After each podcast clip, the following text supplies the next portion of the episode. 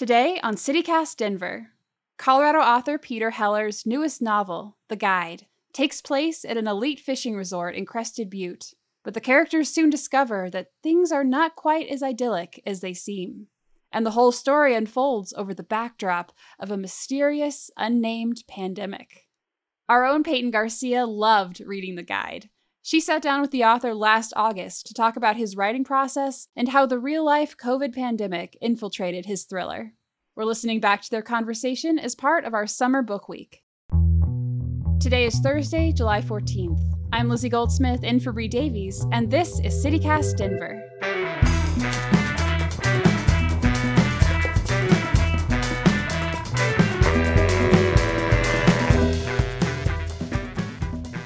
Hi, Peter. Good morning. Welcome to CityCast Denver. Ah, I'm so glad to be here. Yay. So let's get right into it. Um, you've got a new book out, The Guide. I read it. I loved it. Um, I don't remember the last time I read a book in two sittings. I couldn't put it down. Can you tell the listeners a little bit about what the book's about? Sure. Um, well, it begins with Jack from the river, uh, my protagonist from the last book. He's a young uh, ranch kid from western Colorado near Kremmling. Uh, he's now he's about uh, 25 years old. He suffered some big losses in his life the loss of his mother when he was young, and, and recently his best friend. And um, he takes a job as a fly fishing guide at a very elite luxury lodge uh, near Crested Butte on the Taylor River, uh, trying to sort of get his life, get reconnected to the things that give him joy. And he, he knows that staying working on the ranch with his dad for another, uh, you know, the next few months probably isn't a good idea. So he, he gets this job. Uh, it's so elite that many of the clients there, the fishing clients, uh, use initials instead of last names because they're rich and famous. And he finds out that his first client is Allison Kay who he thinks is probably a famous country singer, but he's not sure. And um, they begin to fish, and as the story unfolds, they discover things about this place that are unsettling and disturbing, and realize that um, stuff is not how it seemed in the beginning. And uh, so that's how the story begins, and it, and it, and it gets um, thrilling fast. it sure does, yeah. Um, and it is post COVID times. It is a novel that is based in the pandemic times that we're currently living through. Um, so I want to ask, why did you do that, and and how did you go about doing that? Yeah, you know, so I I I didn't mean to. Uh, I always start with the first line. Um, I came up as a poet, and I'm most interested in the music and the language, and how it sounds to me. And so I I always begin with the first line, whose sound I love, and let let the language carry me into the story. So I never really know uh, what's going to happen when I sit down to write a book. I have no clue. I don't know, you know, who's going to be in it, where it is. So the first lines begin with uh, Jack setting his pack down on a porch of a little cabin above this beautiful mountain stream, and you know, as I as I began uh, writing that, I thought, great, I, am a sucker for porches. I love a good porch, especially if it looks over uh, a, a, nice river.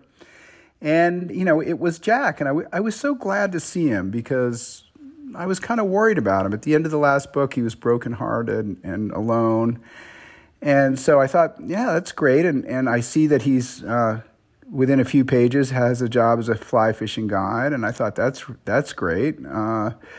I think that'll be good for him. Little did I know what was going to happen. Um, and then, you know, I started to uh, see that, you know, people were wearing masks in places and that there were lockdowns in Crested Butte nearby. And realized that this was, as I was writing, I realized that this was a world in which COVID variants were sweeping the country in waves. And uh, the people that could could afford to, the haves, the the wealthy, were um, taking this as an opportunity to just isolate themselves in remote, beautiful places where they could do the stuff they love to do. And uh, so, you know, it just unfolded. I had no idea when, you know, that I, when I began it that it was going to be about COVID, that that was going to be a central theme, but it became so, and uh, it kind of gripped me.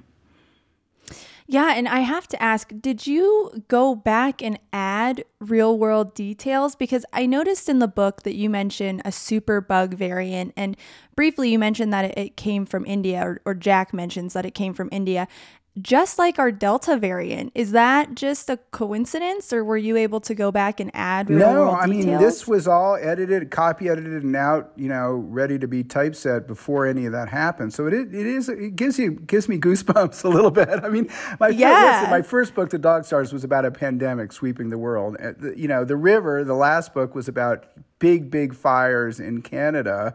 Uh, long before that happened, you know, I wrote that, you know, years before, you know, that happened. So. I'm starting to get a little bit. I'm starting to be a little bit more. I'm thinking, you know, be careful what you write about, right? I know, yeah. Um, you really have to be careful. You've got some sort of premonition I ability. yeah, I don't know. Um, it was very eerie. That that was something that I really appreciated about the book. Is for a long time you don't actually say the word coronavirus, um, but it was very eerie. So your books are, are set a lot of them are set in colorado and you write very beautifully about um, our wilderness landscape and what so what new aspects of colorado and the colorado wilderness were you trying to explore with this novel You know, it's interesting. I mean, I sit in the coffee shop, you know, if I'm writing there or at home more lately with, with COVID. Um, and I can transport to anywhere I want to go. And so, I mean, it's sort of like, you know, it's my party, right? And so I usually end up transporting to places that I love. You know, why not? If I'm going to spend months writing a novel, let's be someplace that I'm really happy to be in. And so, um, you know, here we are in Colorado. I mean, I've been living here since 1987. I came here pretty quickly after college. Um, I had come out um, during one summer and done some kayaking, and it was a no-brainer. I mean, you know, I, I I grew up back east. I got all my education up in New England, and I love the country there. But after you know, after experiencing the rivers here, I mean, in New England, in northern New England, uh, the runoff happens and the rivers swell in early April, and there's you know snow on the banks and ice in the water, and you know it's kind of grim you know, experiencing the rivers out here, you know, big water, hot summer, uh, you know, grazing elk, snow capped peaks, it was sort of like a no brainer to just, you know, make a beeline for Colorado when I could. And I did. And I've been, you know, in love with the country ever since. And so, you know, I sit down to write the, what became the guide and here I was just above this beautiful, in this beautiful canyon outside of Crested Butte on the Taylor River. Why not? Uh, so it wasn't so much a matter of, uh, of you know, deliberate choice as, as my imagination drifting towards where it wanted to be.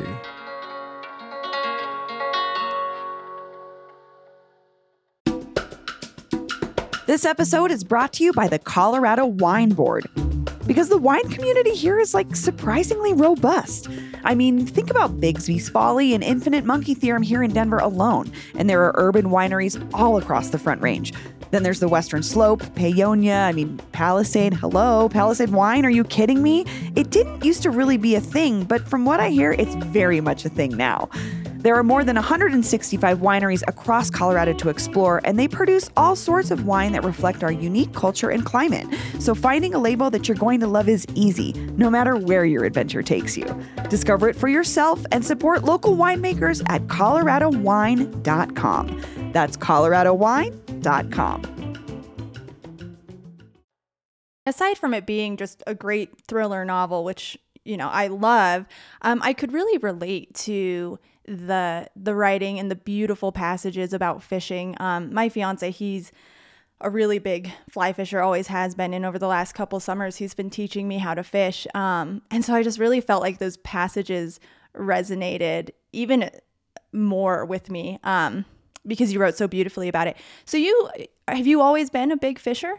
Uh, no, I was scared of it. I mean, listen, I read A River Runs Through It when I was 20, and it's it you know it scared me. It was like you know this is intimidating. You know you you know f- clearly fly fishing was an art, and it had you know the aura of you know some sort of magical you know had this mystique and you know it just seemed um, so esoteric and then i moved to paonia and my new friend bobby reed who ran the gas station with his father and his son said pete you know a, a trout has the, a brain the size of you know a pea and uh, you know just throw the damn fly out there and have fun and he showed me a basic cast and he sent me up to the creek that became my touchstone, the place I, I fished, you know, every season, every time of day and night.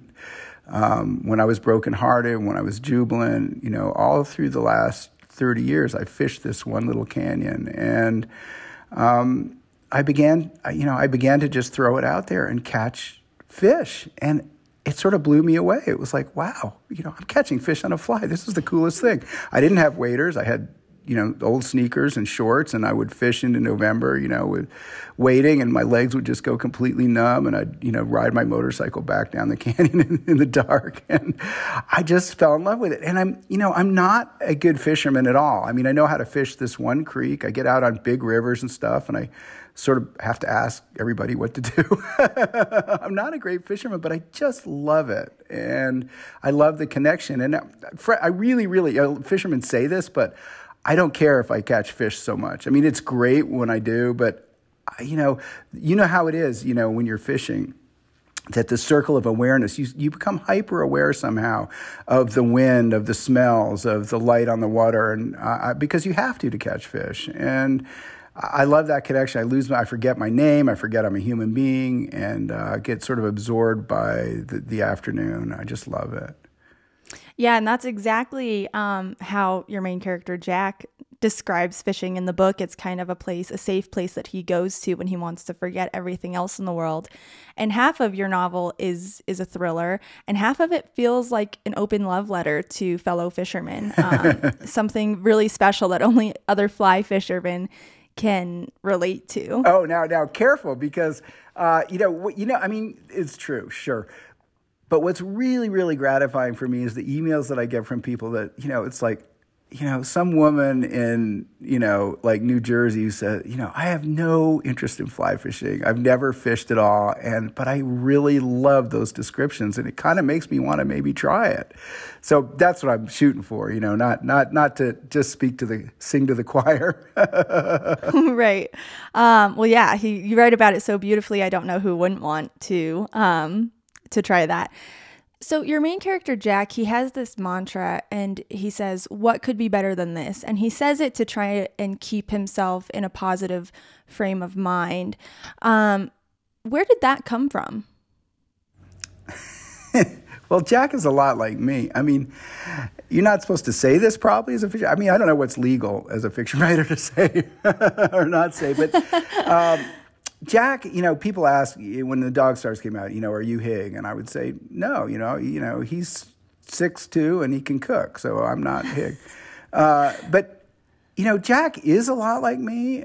Not that I'm as tenth as tough as he is, or anything like that, or can fish as well, or anything. But his approach to the world, the way his wariness of people, his uh, the way he engages with beauty uh, with reading um, and poetry, um, the things that he doesn't like about people that he sees in humanity that he doesn't like, the things that he loves. You know, they're all sort of similar to the way I, I look and, and, and feel the world. And so um, if he says that, maybe, maybe I say it once in a while also.